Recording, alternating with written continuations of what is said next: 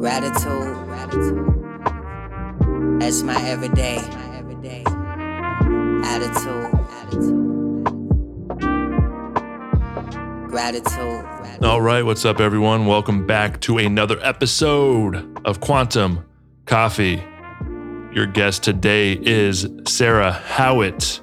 Sarah is a really good friend of mine. Uh, I've got to know her over the last couple years, and we've done a few plant medicine retreats, uh, ceremonies together. Uh, we went and did peyote in Colorado. We've done some mushroom ceremonies together.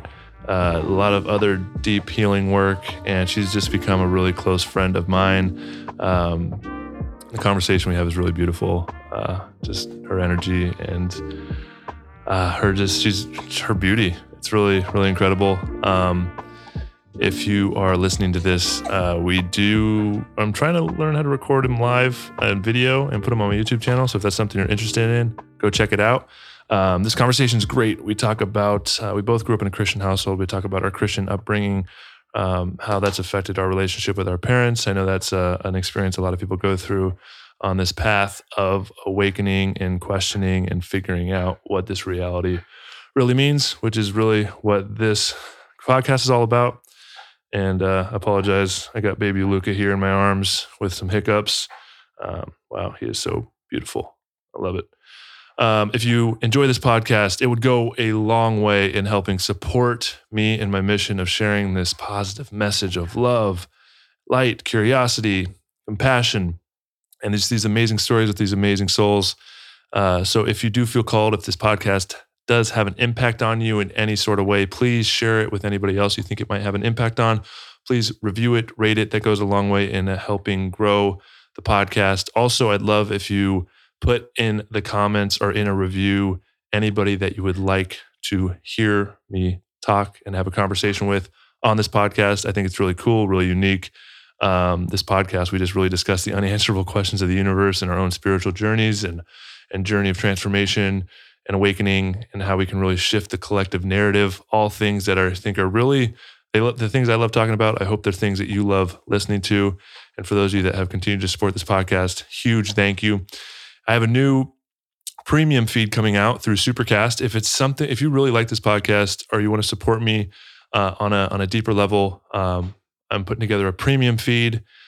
It is seven dollars a month. I think there's a discount for yearly membership but you will receive a lot of premium content that nobody else has access to.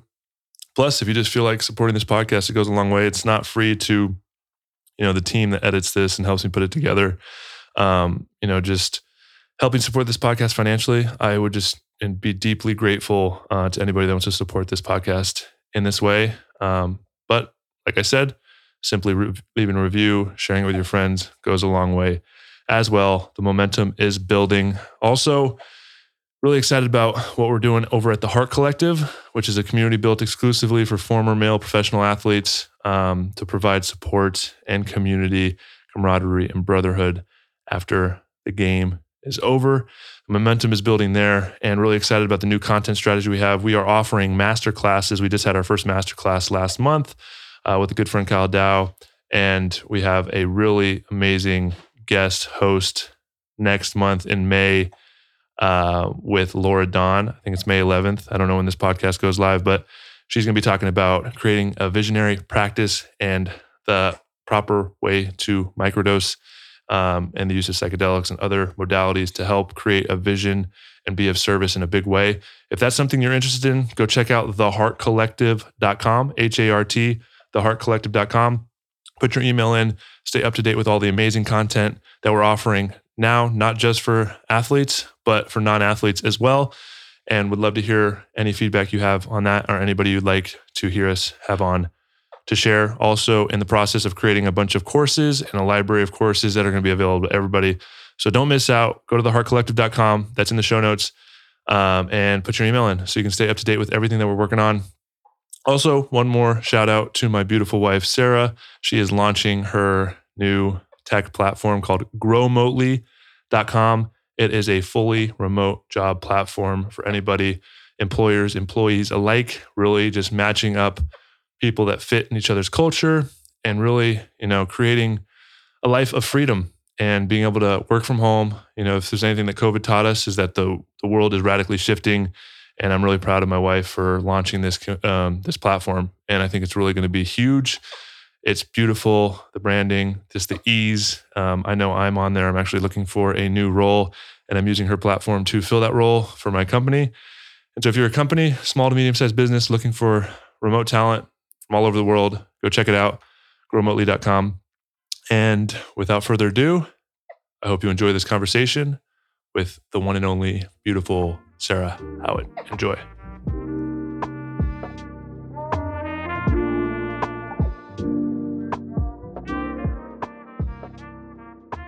Sarah Howitt, how Hi. you doing? I'm amazing. How are you? I am so good. I really appreciate you coming over and doing this live. This is the first time I'm doing a live video.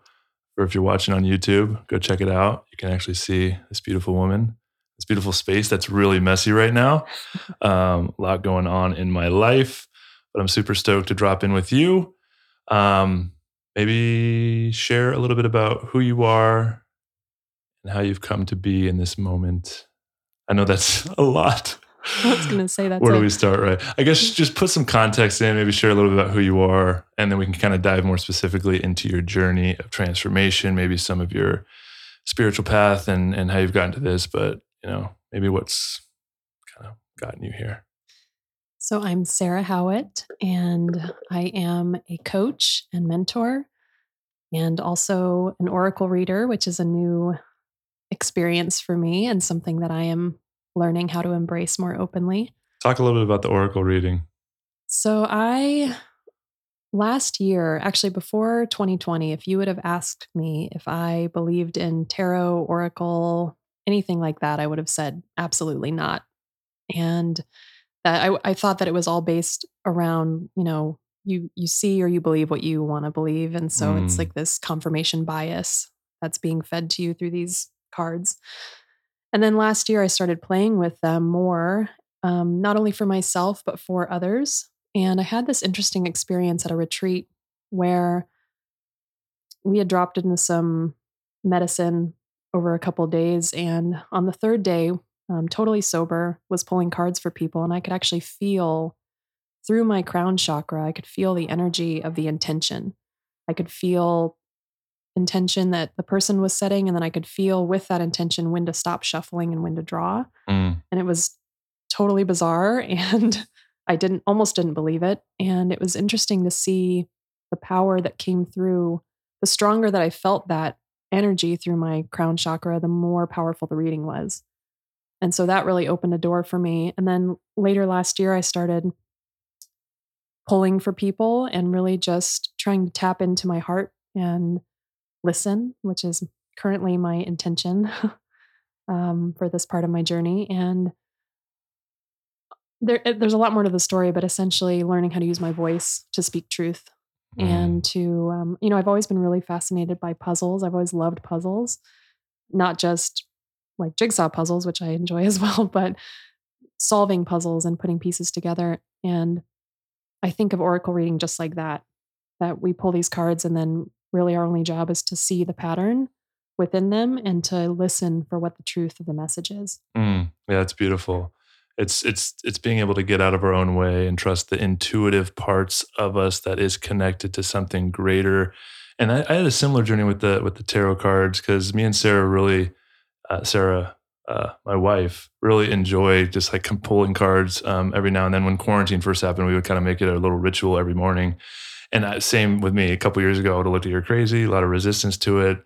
Um, even like intuitive people that read and talk to you know different spirit guides and stuff like that. And I think there is a lot of levels to that. Some people are way more connected, and some people are kind of pushing a little bit.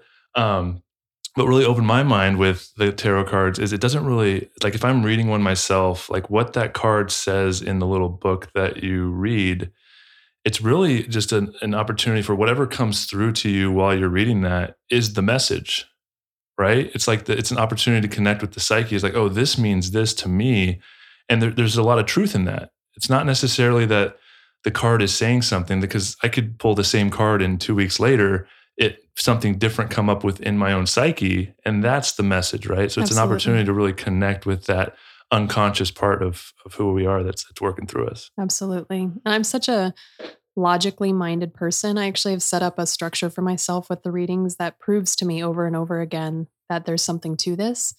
So I always start by setting an altar for the person. Then, before I even touch the cards, I do a meditation and I allow whatever comes through in my mind's eye, whatever story plays out, to just go where it wants to go. And I will find myself sometimes, I always use the example if there's like a woman and she grew these wings and she's soaring, you know, above the clouds, and then her wings are shot off. You know, my ego might say, oh, but no, like I, I want her to have those wings. And I've really learned how to just let it go and stay within that heart space of whatever needs to be spoken and listen again. And then once I've done the meditation, I pull the cards and I read the messages. And what's so interesting, you know, if if those two were flipped, I pulled the cards first and then did the meditation, it would be really easy for my ego to say, well, of course you saw this vision because the cards said this. Mm, But when it's the other way around, then when I pull the cards and they confirm what I already saw, it tells me that there's something to whatever that is. yeah, and it's funny how we just keep seeking proof for these Mhm. these kind of transcendent experiences um because it's it is it turns into an, a knowing right? And it's like how much we just want to like believe because the collective narrative really it doesn't have a lot of space for this kind of metaphysical spiritual realm. But the more you go down this path you realize you know we're not humans who have spiritual experiences but we're spirits who are having a human experience. So i'd love to kind of go back you said a couple years ago. I know this hasn't always been your life and i'd love to kind of dive into you know where you were at a few years ago and maybe a little bit about how that trans transformation kind of happened whether you call it a spiritual awakening or whatever just this opening to your intuition and trusting that something greater and we can dive into what all that is afterwards but kind of get some context with that journey and where you're at I was raised in a very conservative Christian home. And so I always had an understanding that there was this thing, this person called God, and that he was male. And I always, I was always getting in trouble in school. I went to a private school along with church, you know, multiple times a week. And I was always getting in trouble because I, I could see, and this goes back to the puzzling, right? Putting puzzles together. I could see the error of logic in what was being taught. Mm, And I remember asking my teacher, I must have been 12 or 13. Okay, so if God is all powerful and he can do anything, why couldn't God also present himself as Buddha? And I got in trouble for that. That was, fascinating how you get in trouble for questioning yeah, and because there was no answer Mm, there Uh, is no answer right? other than, well, because the Bible doesn't say that. So therefore it's not true. Mm. but so much of the bible is so misinterpreted anyway which i think is fascinating And um, I was actually told recently, somebody said, You were born awake. And I, I really do feel that that's true. I feel that I've known since I was very young that this thing called God was way, way, way bigger. The word way doesn't even. It's incomprehensible. yeah, it's just- ineffable. I think is a good word. For that. ineffable. That, that's a word that's come up quite a bit lately. Yeah. and it is totally ineffable ineffable so where the journey really kicked off for me i would say was in 2017 when i tried mushrooms for the first time Mm. and being raised in a conservative christian home drugs were bad anything called drugs was bad and the first time i did mushrooms it was not presented to me as a ceremony but it was very ceremonial the way that it was set up with the people we were with and all of that and I suddenly had this key that I could use to unlock these parts of me that I knew were there but didn't know how to harness. And that really kicked off something for me. It it put me on this path of seeking and you know seeking ayahuasca and then I found Aubrey Marcus and Fit for Service. And then of course 2020 when I joined Fit for Service, that was really when all this magic was unlocked. And when I was really then free to play and to explore without this kind of societal um, shoulding Mm, and telling me what I should and should not believe or what is the devil and what is God and really trying to work through that within my own self. Mm, yeah, totally. It's the, it's the, letting go of the expectations, the programming, the the conditioning that our society and our culture through the religious upbringings, the our parents, our peers of of what happiness looks like, what success looks like. But there's so many parts of us that we just don't feel safe to explore, to share with others. And I think one of the most powerful things is and and what can really heal the world is the power of presence, right? And being in the presence of others who can truly hold the space and see you and love you for who you are is just such a profound impact on my life. I know on your life. Um, talk a little bit about the path of of seeking. You know, you said you you did uh, did the mushrooms for the first time, and that kind of started you on your on your path. Because obviously, growing up in a Christian household, I was the very same way, and we can dive into that a little bit as well. But I've always had this this desire to know God for myself. And the Christian upbringing, I had so many questions that just were left unanswered. And it just, I had a lot of resistance to the word God, to the Bible, to Jesus. And, you know, when I first left football, I had a big question of who am I? Who am I without this thing that defined me for so long? And when that question came up, I went on a journey to really find myself. And on that journey, I was able to find God through my experience in a lot of different ways. Um, and you know, I just always had this deep kind of seed of seeking truth through my own experience, and I'm so grateful that for that because you know you kind of have to go on the path to, to to find it and connect with God through your own experience. So, talk a little bit about your path of that that awakening to seek and know God and truth, and you know, finding yourself and kind of where it's gotten you and how that's evolved and unfolded, and what were some of the big you know lessons and realizations through that journey? My mind wants to to go so many places with that but i will start with when i did first try mushrooms and then that carried me to try you know dmt and then ayahuasca what is experienced in those spaces is not just a, it's not just a realization it is a felt knowing that what you experienced is true and real. And that doesn't necessarily mean that if ayahuasca tells you to divorce your partner and move to Tibet and become a monk, that that's exactly what you need to do. But there is truth in what is shown to you. And it's discernment that allows us to realize the path that we need to take to fulfill that duty or call or whatever over the past year, it's really been this idea of belonging. That was my word of the year for 2020.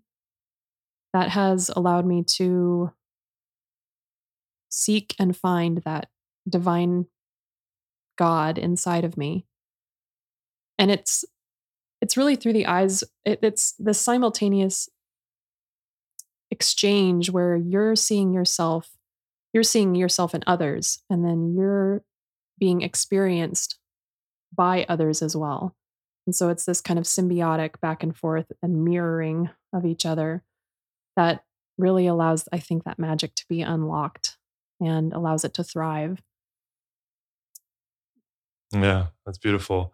Let's talk about psychedelics because you're, you're, you're, you know, and it's been a big part of my journey of healing, being able to not only release a lot of pent up energy in my somatic body, which, you know, a lot of, you know, trauma, traumatic experiences are just, you know, and when we talk about trauma too, it doesn't need to be like, you know, sexual abuse when you're younger, just something as simple as like, it, not not feeling supported or loved in the right kind of way when you're younger and you carry that within your body and i think you know a lot like when i did ayahuasca um, you know just the physical purging of energy was so powerful to let go of a lot of that stuff and they say it's like 10 years of therapy in one night, which definitely seems that way.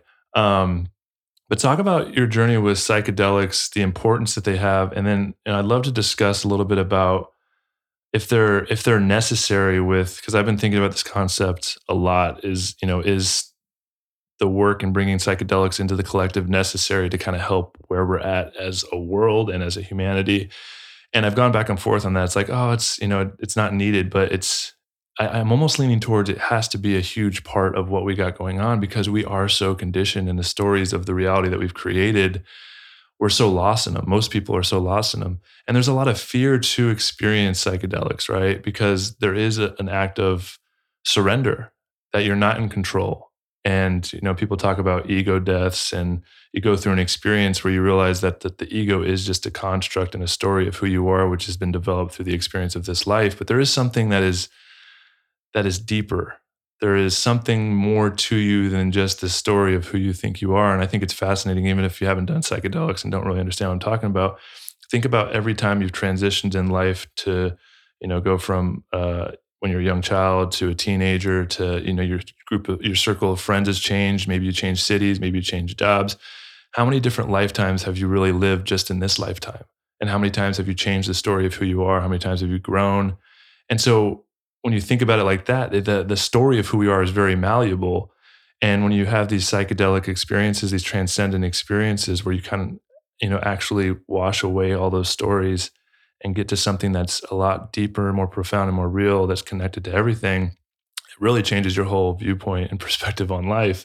And I think it's really beautiful that there's a lot of you know studies coming out and trying to do it in the right way the clinical studies and, and, the therapeutic uses of psychedelics and mdma therapy which really i think can have a profound impact long-term effect on the mental health that's going on the, the problem so talk about your experience with psychedelics i know you've kind of experienced a lot of them um, and then kind of how you know maybe if someone's interested in them if the the fear of them kind of just dive into it a couple things that i i want to speak to there when you mentioned trauma at the very beginning, I just had a realization maybe a month ago that I I had this moment when I was in junior high school, probably 8th grade, where I went up to audition for a, a musical.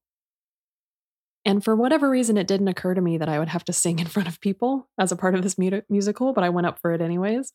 And when I got on stage and everybody that was also trying out was in the audience, I just I lost my power.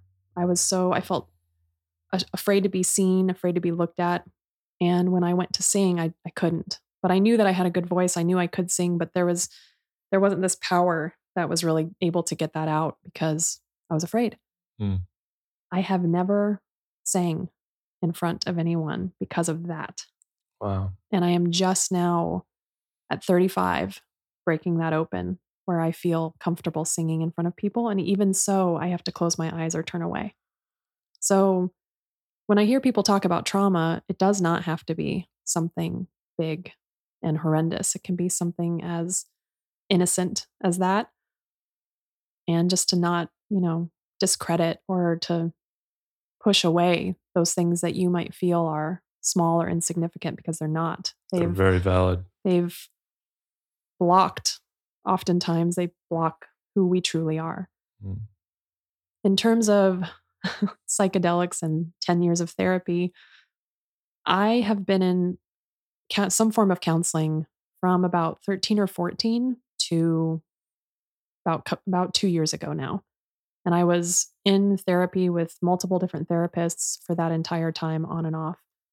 And the amount of growth that I have seen in the last year not just because of psychedelics, that's been a big part of it, but because of tribe and community has trumped and basically done the work of literally a couple decades mm. worth of healing. And it's been, I mean, I, I cannot speak to the power of community enough. Mm. Yeah, the power of being being seen and heard. Like it allows us to remove the masks of that we start putting on as we have these kind of experiences that tell us we're not good enough, that we played small, that we're unlovable, unworthy. We put these masks on to, to, to show up in the way that we think the world wants to receive us. And when we're around other people that um, are doing their own work and being able to not have judgment for others, but to be able to hold space for you to really show up as yourself, it's it's it's challenging at first because you don't know if you can, can I trust these people, and then you start building that trust and you start showing up for who you are. It's just so liberating and then it allows you to see and hear other people's without other people without judgment. And I truly believe that's kind of the ripples that we're seeing on how we really heal the world is if if we're not judging another because we can only judge another and it's because we're judging ourselves and all shame really is is the fear of being judged. So we don't talk about stuff out of shame. We hold it in, which becomes part of our shadow because we're judging that within ourselves. And if we see that in somebody else, we usually judge them. You start showing up and doing that work to release that through the power of community where you feel seen and safe enough to really process through that stuff and you feel loved and heard and safe, then you can start providing that to others through the presence. And then they might not trust you at first, but you can start holding that space and getting them to dive deeper and allowing them to release. And I think that is really the ripples that we're seeing. It's the power of presence. Absolutely. And and shame, I, I believe it was Brene Brown says something to the effect of shame cannot live in the shadow. It cannot, I'm sorry, shame cannot, shame can only live in the shadow. Mm. So, and it only lives in silence. And when you speak shame and you, you tell your story of your darkest secret, you know, that frees you because Mhm. now, now somebody knows, you know, somebody that you trust knows. And, you know, going back to you had asked, do you believe or do you think that everybody needs to do psychedelics to really change the world? I had an experience in ayahuasca back in January at, at Soltara where I was shown or I, I was told in the medicine that you can't make people come do this. You Mm. can't force people to come take ayahuasca. The majority of people are going to say, no way. It takes a really special kind of warrior, really, Yes. to show up and do that type of work. It is not for the faint of heart. Not not at all. And so the message was if you can't make people come do this, then take it to the people. Mm, And I didn't take that as literal, you know, going back to the message the messages that we receive there, they're not always literal. But I took it to mean that this felt experience of knowing that we are all connected and of knowing that we're all in this safe container called the Maloka, where we're all purging and crying and laughing and feeling each other's experiences all at the same time. How do we take that to the people? And what that is, is love. mm, And so I decided to start a business. She actually, I when I say she, ayahuasca, um, gave me this idea to start this business called Love to the People and to Mm. take what again, whatever that looks like to the people. It's beautiful. That's really what we're all trying to do is come back together. And it is this energy of love, right? And until you can show up and love yourself fully, you can only love another to the extent and love you, that you love yourself. And I think that's why it's such an internal journey to really fully love yourself, fill your cup up so then you can start sharing that love with the world. And it's funny, let's circle back to the religious upbringing because I want to dive into that. I found it fascinating when you said, you know, it wasn't a literal message from ayahuasca. I think it's funny because what came to me is even the messages in the Bible, like the problem is some people take it literally. And all, all of this stuff, all spiritual texts, philosophies, a lot of them are talking in metaphors and symbolism, and it's not meant to take literal. Like real powerful spiritual teachings have so many deep layers to them, and you have to be open to the magic of that. So let's talk about, and then you know the the idea of Jesus too, right? Because what Jesus is really teaching and embodying is that loving presence. And I think as a way shower and as an enlightened, realized being, there's so much we can learn from him. And it's so funny because we circling back to like my, my Christian upbringing, and I'd love to get kind of your story around this as well. But you know, growing up, and I talked about having that resistance to to church, to Jesus, to God, to the Bible, but I had this deep desire to know, and so I read all these different spiritual texts. You know, I, I started, you know, working with psychedelics and plant medicine, and started opening up in a lot of profound ways, and stuff started making sense to me. This idea of oneness. I, I really got into Buddhism and meditation, which first kind of started open me open me up to like those different energies and, and really releasing and non-attaching to the stories that I grew up with. But I still had so much resistance to the idea of Jesus and the word God. That's why I like using the word universe. I know people that listen to this podcast, I say universe a lot. Before I, I used to say universe because I had so much resistance to the idea and word of God. It would literally like viscerally, I'd feel it in my body. And it wasn't until I got to a point on this healing journey when I really wanted to reconnect with my dad. And one of the only things we ever really talk about is, you know, his faith and Christianity and Jesus. And it was usually around the idea of like, I'm a lost soul and he's trying to save me, but it was a way we could connect. And so going on my own path and learning all this stuff and having a deep, profound experience of God through my own experience and it turning into a knowing, not no longer belief system. It's unshakable. But in order to connect with my dad and and and really start bringing these concepts of what I was learning and realizing into terminology that he could relate to, it kind of forced me, and I'm so grateful for this because it kind of forced me back into okay, I need to start reading the Bible. I need to start learning about Jesus and I need to move through this so I can understand. And that was like the last kind of hurdle to get back into that because I had so much resistance. And I read a few different books, uh, one of them being uh, Resurrecting Jesus by Adyashanti. And it, it was just such a profound uh, story of who Jesus was as a mystic, as a teacher, what he was really trying to teach without all the like dogma around what he's teaching. And I'm so grateful that to reconnect with my dad, I kind of dove back in and I started realizing, wow, Jesus is some, someone really special. Whether it's like literal truth, whether he actually lived or not, like he talks about in that book, it, that does, it's kind of irrelevant because he is in our collective psyche, our energy. Obviously, like 40% of the world is Christian. So he's very much in our collective consciousness. And that's the important part. And if you look at the story of who he is, he's really teaching loving presence. And that's how I believe he healed people. All these like spontaneous healings they talk about in the Bible. I truly believe he was just healing people with his love, with his presence, and people believed so much that they that he would heal them that they would spontaneously heal themselves. And so it's been really beautiful to kind of dive back in there and have my own understanding of God and moving through that resistance so that I could reconnect with my father. That journey still continues, but let's kind of dive into your story. And I know you've had some resistance going on this path, which I'm sure this will resonate with a lot of people. I know a lot of our friends too that grow up in a in a religious family. I know I've talked with a couple of my friends that are Mormon as well, and it's really it was really tough for me to to break off from that belief system, and, and it was I never really held on to it, but I never really told my dad that I had given that, and it was I'll never forget the moment. I had I was having a phone call with him, and he directly asked me like, Joe, you're telling me that you don't believe that Jesus died for your sins is the only way to heaven, and like I felt all this physical like heaviness in my body and i just i knew in my bones that that was not true. And so i said no and it just felt it all release. And i know it's hard for a lot of people to kind of let go of that to go on their own path and when they do it's almost like a cult right like when you leave a cult like people start looking at you like you're lost you need to be saved you're you're on the wrong path so, talk about your experience with that with your parents and how you've kind of navigated, and we can kind of discuss maybe some tools and stuff for maybe people that might be experiencing the same thing. I feel very blessed that my parents have always encouraged me to dance to the beat of my own drum. And my dad always said to me from a very young age always lead, never follow. Always be a leader, never follow. Unless, of course, you want to follow, you know, unless that re- really resonates with you, whatever it is you're following. The whole point is just make sure you're you're doing what you want to do and not Yeah. because someone else tells you. Yeah. Yeah, make a sovereign choice for yourself. Mhm. And so growing up, you know, I went through my goth phase.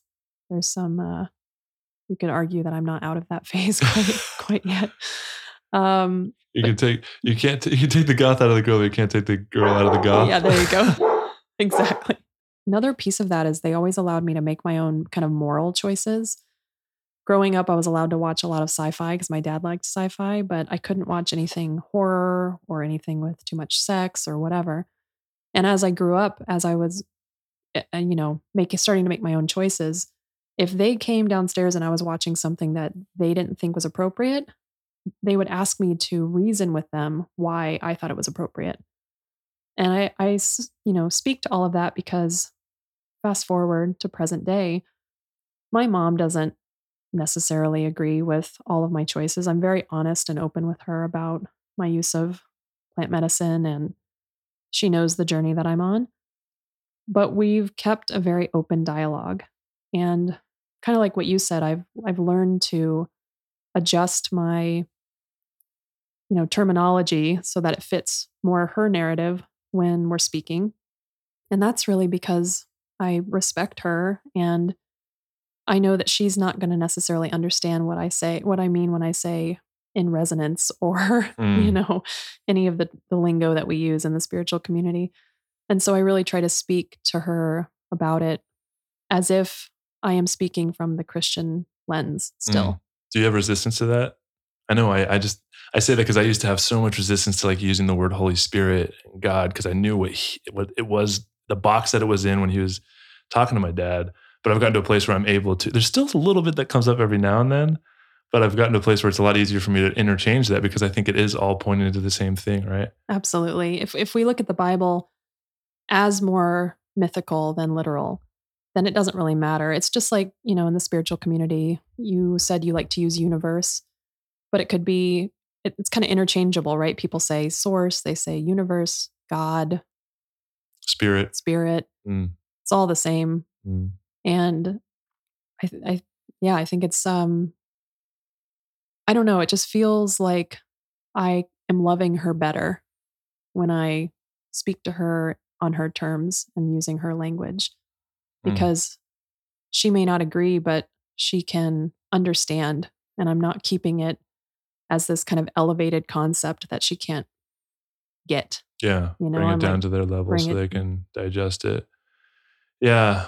I mean, that's that's what I'm trying. I'm trying to to bring that, you know, it, the difference because as I talked about, like diving into the story of Jesus and totally resonating with who he was and the teachings that he was actually teaching.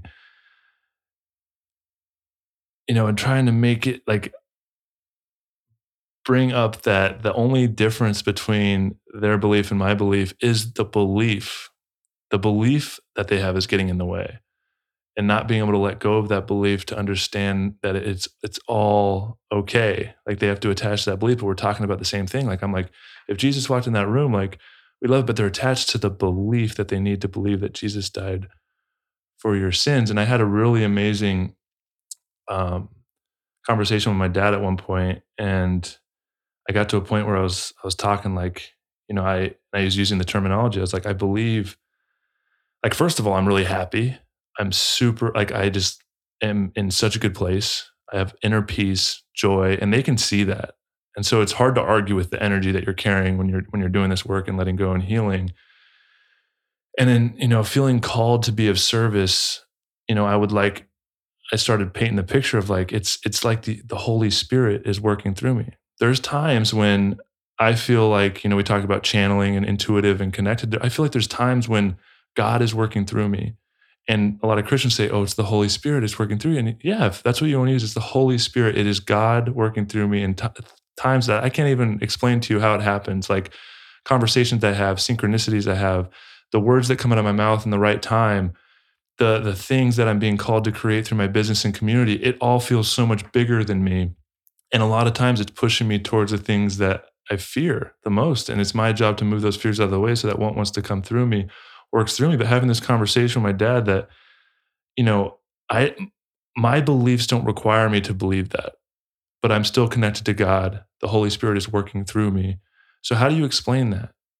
And it's the you know I think it comes down to that the fear of death is such a big kind of point, even if it's unconscious. I think you know the religious systems use the fear of death because it's all it's all around like when I die, am I going to go to eternity in heaven or eternity in hell?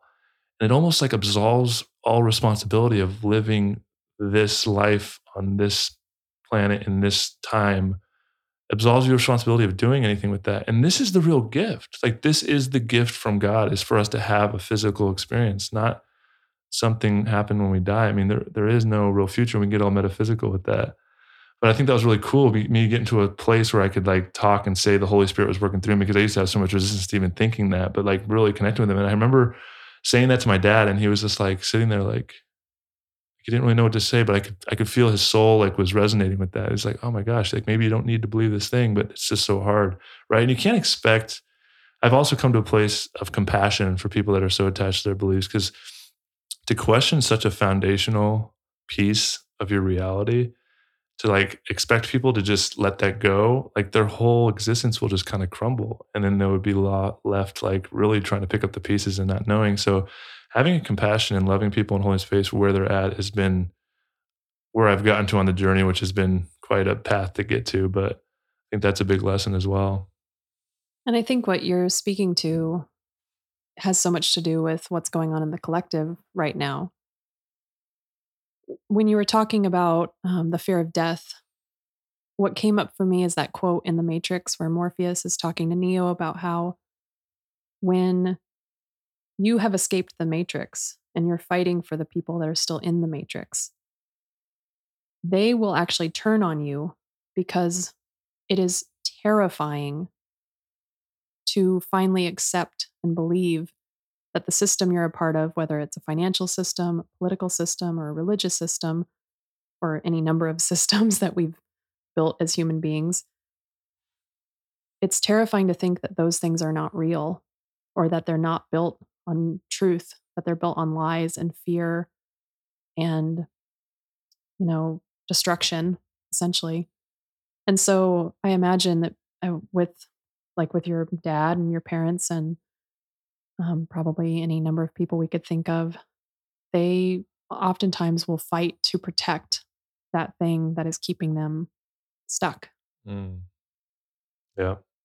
Yeah, it's fascinating. They get, and this is one thing I used to have conversations with them. They get they get really defensive when you're not even really trying to argue with them, and then all of a sudden their energy gets in that defensive mode, and then all of a sudden I find myself feeling defensive because I'm def- like I didn't really, I was not arguing with them, but when you start when they when they when it starts opening their minds just a little bit they have to defend their beliefs and that energy comes and i noticed that when it gets to that point energetically with my dad i get to a point where like okay we're this conversation is going to start turning into an argument or we're kind of defending each other and that's not going to get anywhere because we can't hear each other and when i feel that energy now i'm like connected enough to be like hey i feel like this is getting a little bit much. Like, let's just table it. I love you. We can talk about it and pick it up another time. And he's like, okay, I love you. And that's really where it comes into proper boundaries, right? And I think it's really beautiful the journey to get to that point where I can really love my dad and respect where he's at and believe, and not try to change his mind, right? I think that's a big, a big step on this journey when you start doing the healing work. I think a lot of people, you know, and it's, you know, it's just natural that when you start doing this healing work and start waking up to all of these magical experiences and realizing that you are the creator of your reality, it's natural that all the people you love, you want them to come on the journey with you. And it's a real step forward to realize that you you know this you can't be the savior. You have to love people where they're at because trying to save people actually creates a lot more division and tension anyway. Absolutely. And that makes me think of that verse and you know many verses in the Bible where you know where that that Bible school song go tell it on the mountain right? Like any of the number. Do you want to sing it for us? Go tell it on the mount. No, that's it. That's all you get. nice. Look at you stepping into I know, it. Being brave. I love it. It reminds me of like that's the part of the truth of the Bible, right? Like when you do have this freedom in your path and when you've broken out of the matrix, you know, so to speak, it you want to tell everyone. You want to take them with you. That's exactly right and you almost can't not right mm. and that's that's that's the beauty of the bible that i'm rediscovering is that there is so much truth to the bible it's just through the wrong lens mm. we're looking at it through the, the wrong lens i had an akashic records reading and for those who may not know what that is it's it's hard to explain but essentially there's this universal quantum library of everything that has ever happened and will ever happen across all of time. And there are people that can read what are in these library this library. And i asked my akashic records reading or woman what we were talking about my dad because i was doing a lot of work around my dad last year. And she said you are here to teach your dad compassion. And he is here to teach you how to meet people where they are. Mm. And I think that is the lesson in all of this is when we meet people where they are, then they feel free. And um, that actually makes me think of another quote I heard recently, which is love someone so much that they know that they are free. I love that. And that comes back to the power of presence, right? And like understanding that every path, every story, every experience that we're living is valid. I mean, we live in an infinite potential field of reality and all people really want to be is is heard and seen in their story that they're living right? Like the person that's maybe shooting up meth on the street homeless looks all ruggedy like that's the story that they're deciding to live or they're been through circumstance put into the experience of living and like honoring them and and loving them and seeing them. Like if you went up to a homeless person and just like sat there and listened to their story that would be so healing for them because most people don't give them the space and all everybody wants to be. And there's, you know, so many people get in this righteous point of view when it's like, oh, I know because I've gone on this journey. It's like that's still a path away from now because the only thing that really matters is being present in this experience as it's unfolding. Everything else is just a story. And a lot of the times the paths are leading you away from what you're actually wanting to experience, which is presence. But you have to, it's the paradox of having to go on the path to realize that. And one of my favorite quotes, Dr. Mike actually told me this, and I don't know where he got it from, but the thing that you're looking for is where you're looking from. We Mm. are all seeking God, but we are the aspect of God, divine, the universe, which is seeking itself. Mm. And I just love that so much. makes me think of, you know, we've rejected our own humanity simply in rejecting the humanity of others. And so that goes back to that quote. It's like we're rejecting God. Mm. You know, we we so much seek and I know many people believe, but they continue to reject these parts of themselves that they don't want to look at. And in Mm. doing so, they're re- rejecting God. hmm Talk about freedom. I want to get your idea of what freedom is because I'm writing my book right now and I'm actually thinking about taking a pause for a few months because it's just proven to be such a daunting task. And I think it's because the title of the book is called Finding Freedom. And when I first originally thought of that title, I thought it was a cool play on words because my dog's name's Freedom. I found her. We went on this trip and freedom from football.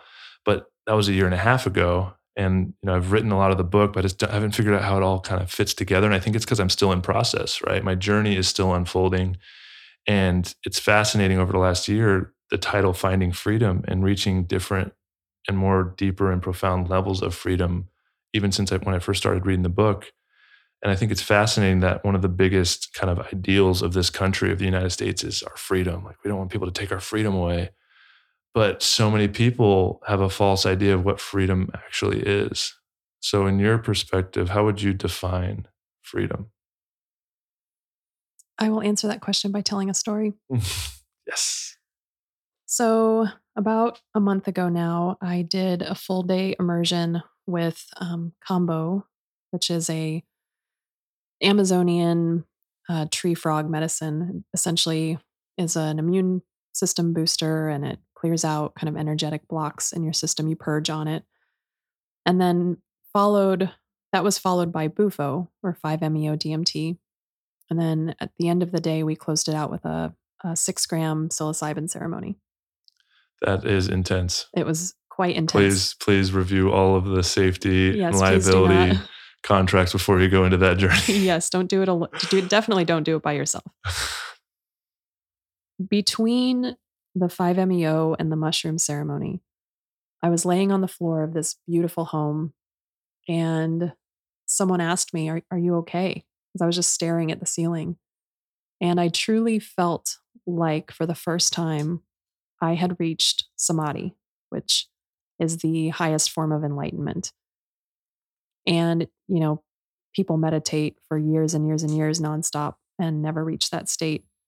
And of course, I I had help, right? I had these medicines to help me. Mm. And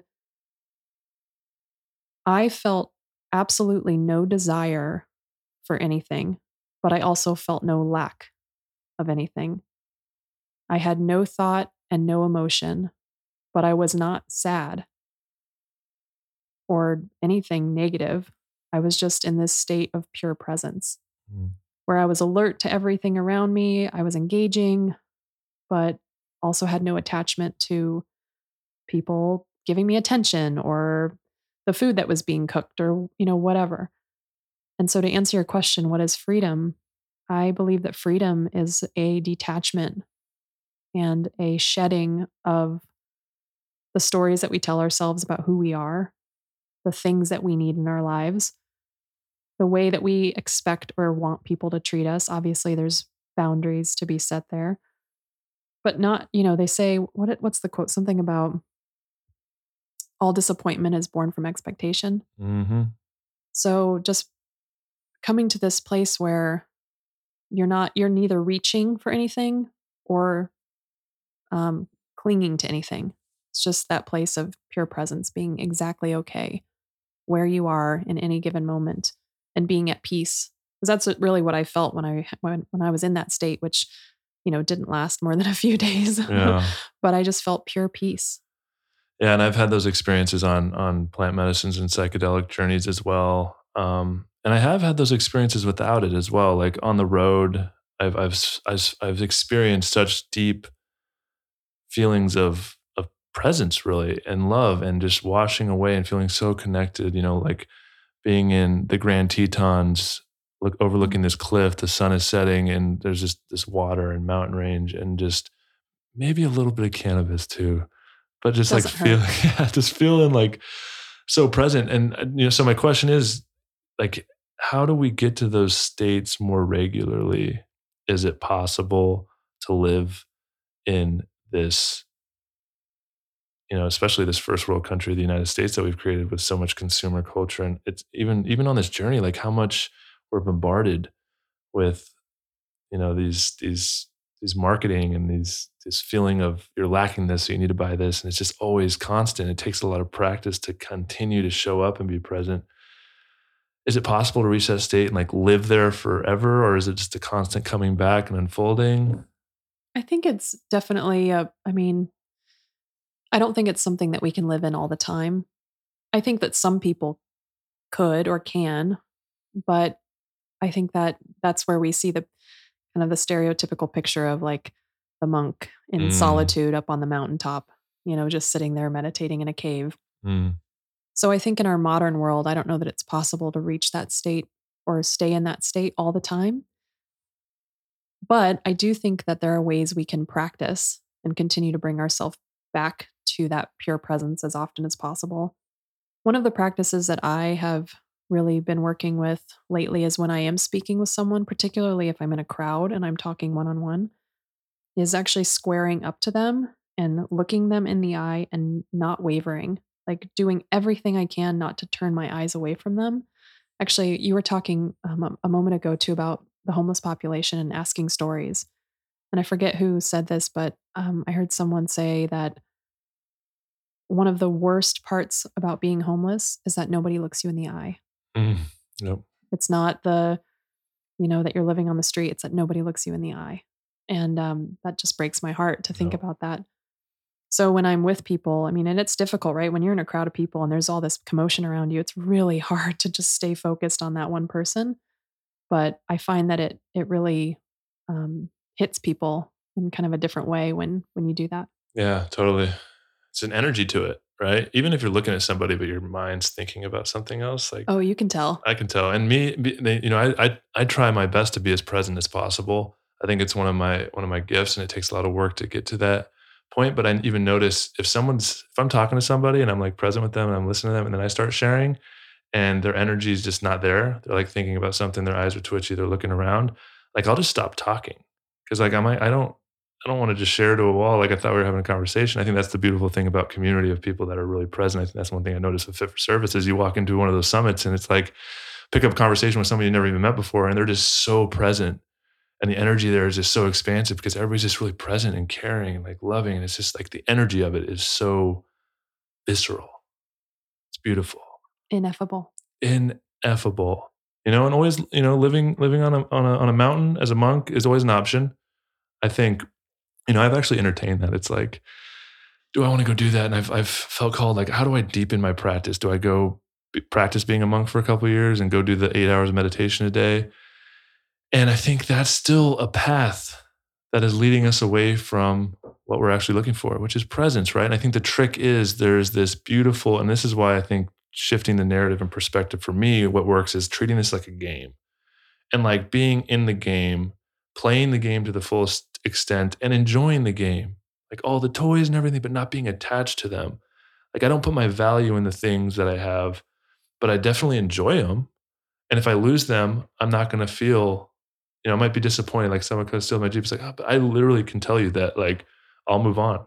Like it's not, it's not going to really like make me create a story of like, ah, ah, ah, like I'm not attached. And there is things, I mean, that's it's easy to say that. And there's some stuff, you know, but I think it's living in the world and experiencing the world without attachment is definitely, definitely the goal. I mean, I think that that's there's been so many research studies done on developing countries and the people in those countries. And they very often, in fact, I think al- almost always score higher than Americans on the happiness scale. 100%.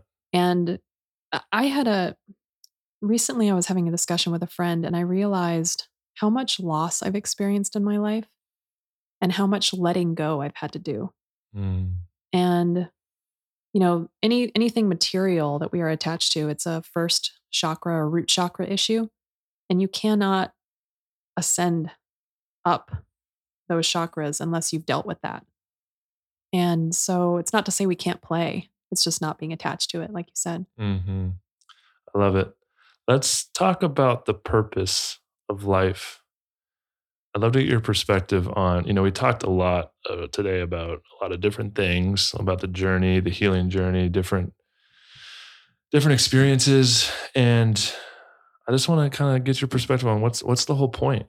Like why why are we here? Why do we even have this opportunity to kind of transcend suffering through the work and all the experiences and the lessons and the heartache and the heartbreak and the joy and all of the wide breadth of experience that we have like why are we here I feel like I could talk another whole hour just about this question. take your time I truly believe that each of us and really everything on the planet is some facet of God that is seeking to experience itself.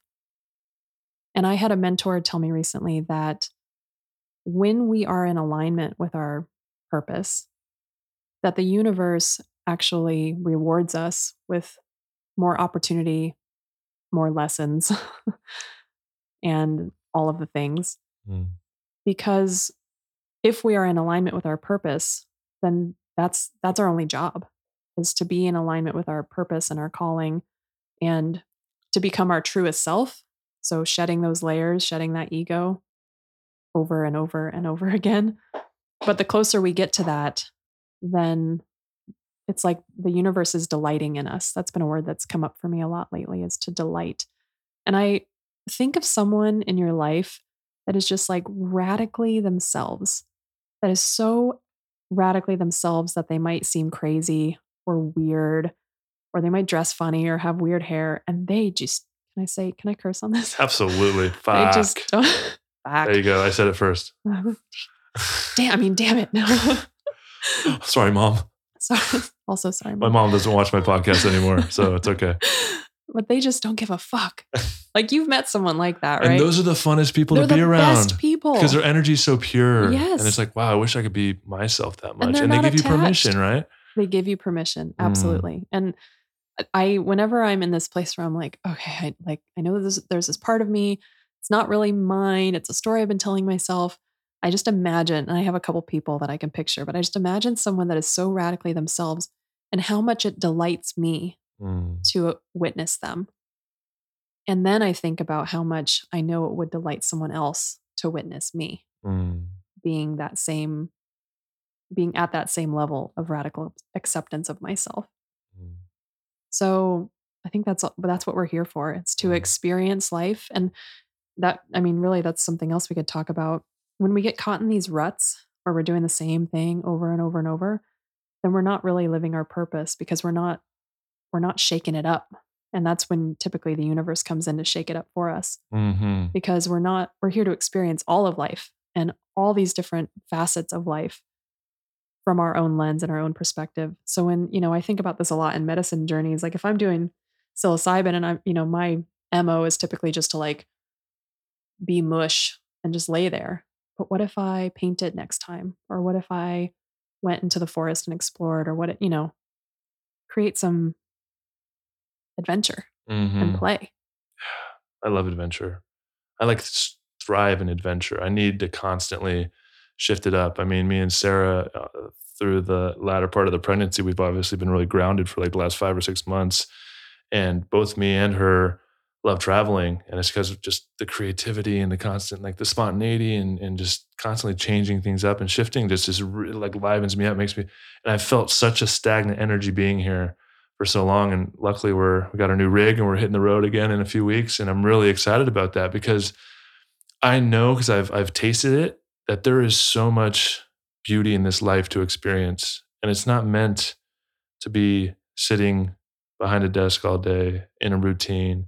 And yeah, I'm playing a game where I'm creating a business and there's a lot of work that needs to be done. And I show up and enjoy that. And when it's not becoming enjoyable, I make sure to have a conscious awareness of that and take some time and not put that pressure on myself. And it's a constant dance.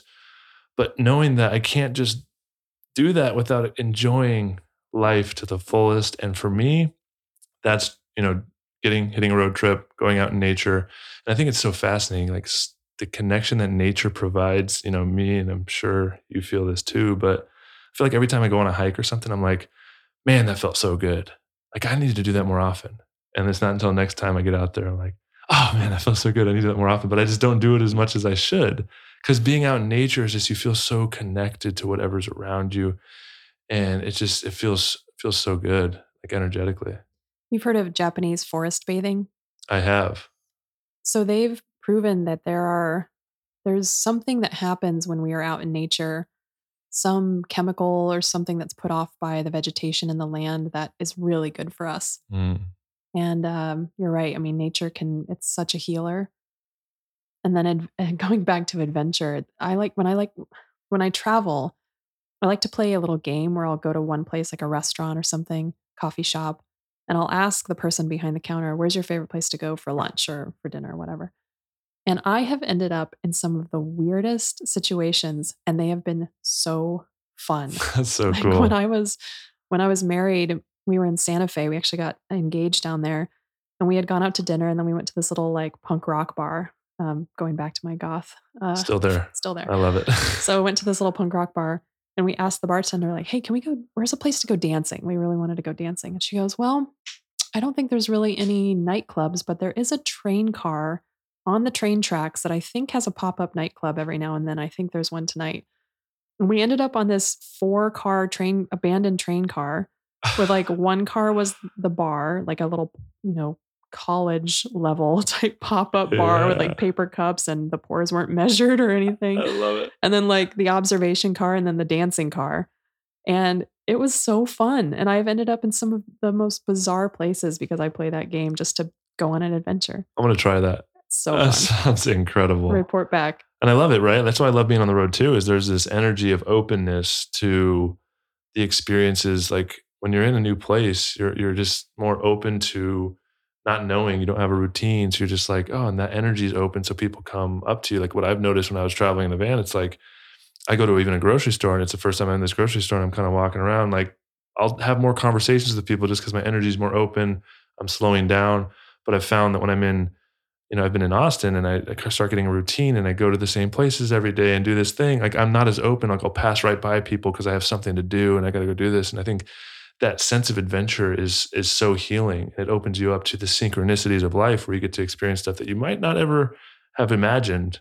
I know some of my best friends now, the people I've met have been on the road and even the journey of the road and you know introducing me to this community and meeting you and, and so many people is just because I've been open to that that experience and it's really quite beautiful and profound um, final question Hit which uh, we could talk about this for an hour too um, but i want to get your perspective on and i ask everybody this what do you think happens when we die the big mystery I think about this question a lot. And part of me believes that we cross back over the threshold that we came through when we got here. And we enter some sort of spirit realm where there are other, you know, spirits that have also left the earth. But then part of me also thinks that we in some way kind of dissolve back into the oneness that is God Mm, and that we no longer have kind of our own individual personalities, that we just become part of the whole until we incarnate again. And then when we incarnate, we're a different personality. We're totally different person. yeah i mean that's i mean that's the the the, the thing i know for a fact there is something that happens because i used to entertain the idea when i was younger it's like what happens when i die like i don't know what happened before i lived like was it just blackness and then when i die is it just blackness but then even the blackness there would be an observer of the blackness so that wouldn't even really make sense but that's what I used to sit with, and it was really frightening. Like if I die, it's just, and then that kind of made me attached to the idea of like I want to go to heaven. I don't want it to be just dark. Like I want to have something that happens. But the big question for me is, I know there's an energy. It's all energy. There's an energy that that energy doesn't just die, so it goes and it transmutes into something else. But do we still have a sense of identity or personality like as a spirit in another kind of realm where we like me and you let's say some nuke went off and we all just perished like would we both be like oh now we're spirits what's up or is it this like dissolving into oneness? And i mean it's like so ineffable to even think about because i know like through experiences like 5meo dmt where you like leave your body and you go back up to oneness but I, I haven't really been able to bring back what that experience is like. I just know that something happened right? It's like is it is it merging into oneness or is there like levels of it into oneness or is it the same thing?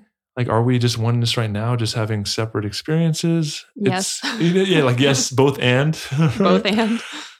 That's the paradox we live in it's it's it's not so binary right it's not yes or no it's not black or white and i think that's the cool thing what i've been entertaining is you know things can both be true they can be false but they can both be true and false, and they can be neither true and false. So when you go from those two choices to those four choices, it goes from two choices binary into infinite possibilities because that opens up everything. And I think within the paradox that we live in, infinite potential, all of it is true. And I mean, it's fascinating too. Like, why do we like why do we forget? Yeah, why guess- does that part of it? Yeah.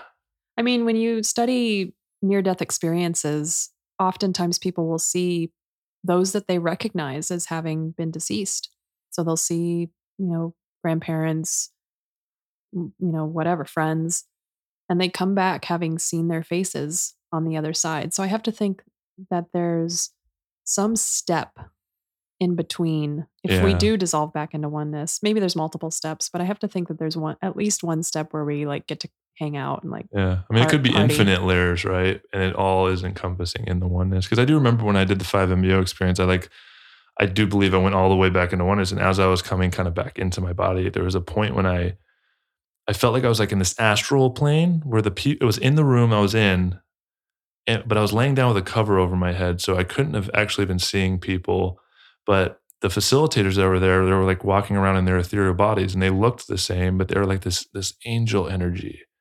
And I'll never forget that Celeste was was standing there over me, and she was just like, she was like welcoming me back home.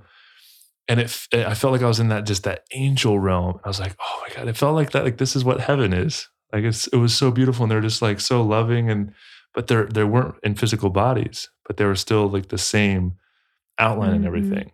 There's something about that medicine that, I mean, I did it um, a few months back where I could feel not only the facilitators in the room, there were two of them, but it I could feel the spirits of everybody that was in the house as well, which was like 20 people. Mm, And nobody that nobody else in the house was there with me.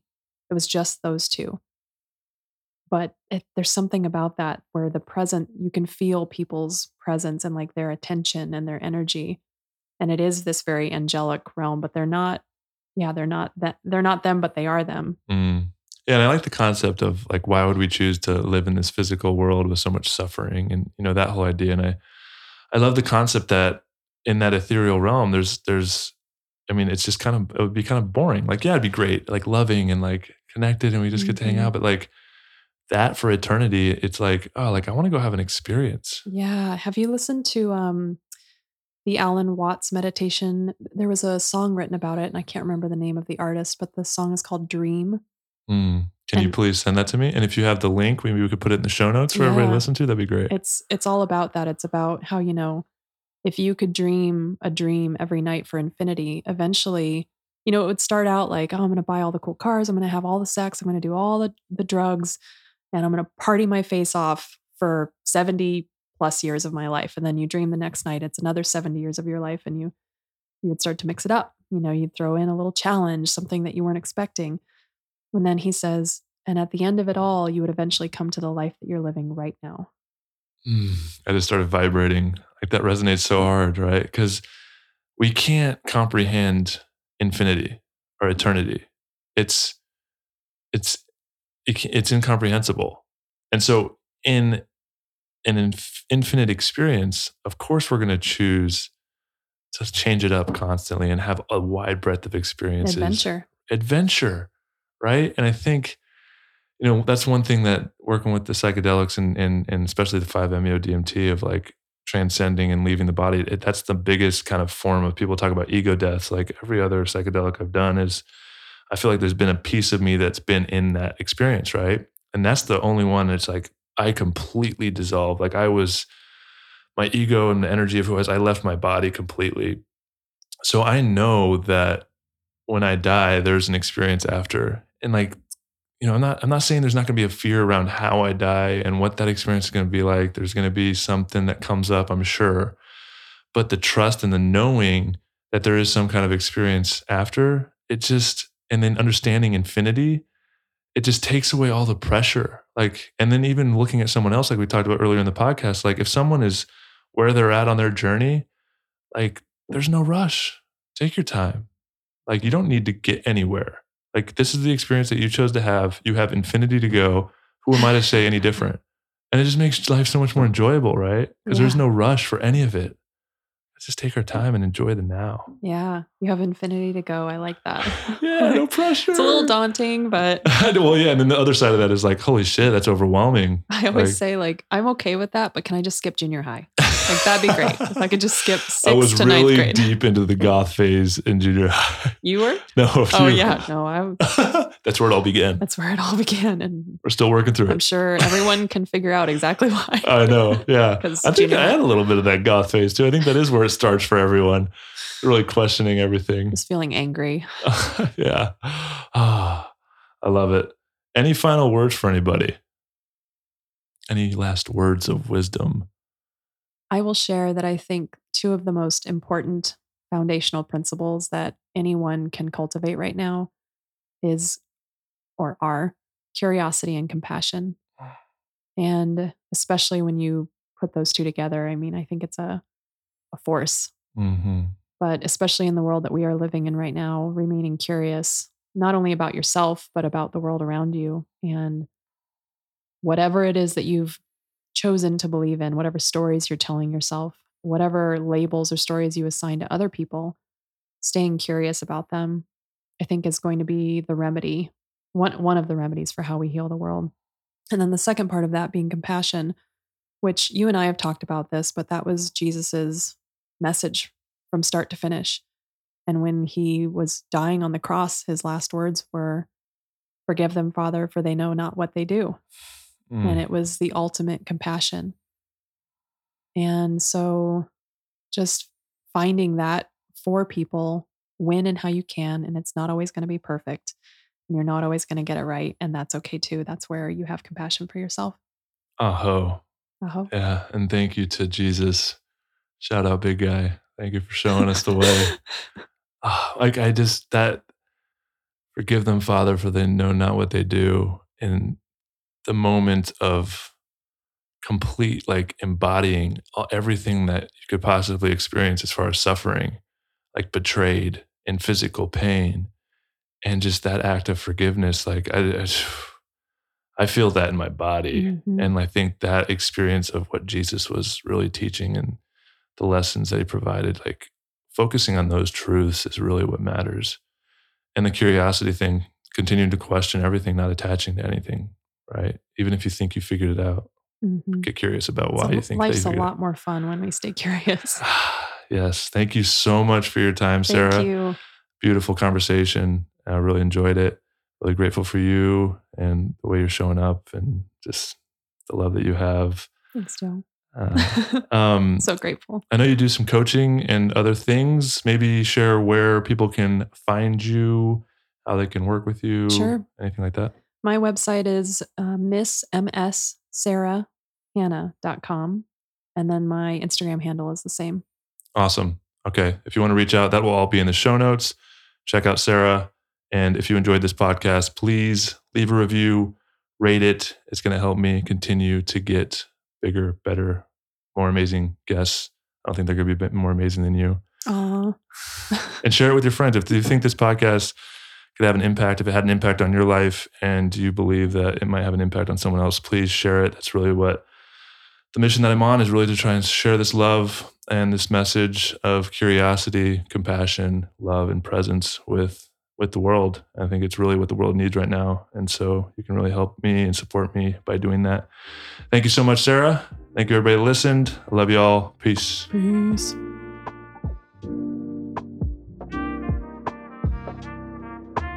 All right. Huge thank you to Sarah Howitt for coming on. Really beautiful. If you are watching on YouTube, I guess this won't be on YouTube. If you, if you listen to it, go check it out on YouTube.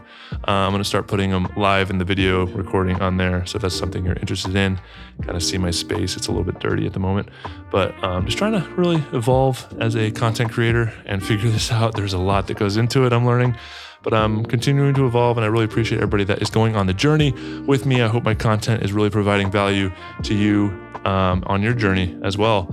Uh, if it is, please share this podcast, leave a review, rate it. And I would love to start hearing who you would like me to have on as a guest. If you want me to discuss the unanswerable questions of the universe with anybody in particular, leave a review, put their name in there. Let me know. Leave a, you know, rate the podcast, share with your friends. And like I said, if you're interested in supporting the podcast on the premium feed, got a lot of cool ideas coming out to you that are only available to podcast premium quantum coffee subscribers. Go check it out. Link in the show notes. I love y'all. Till next time. Peace.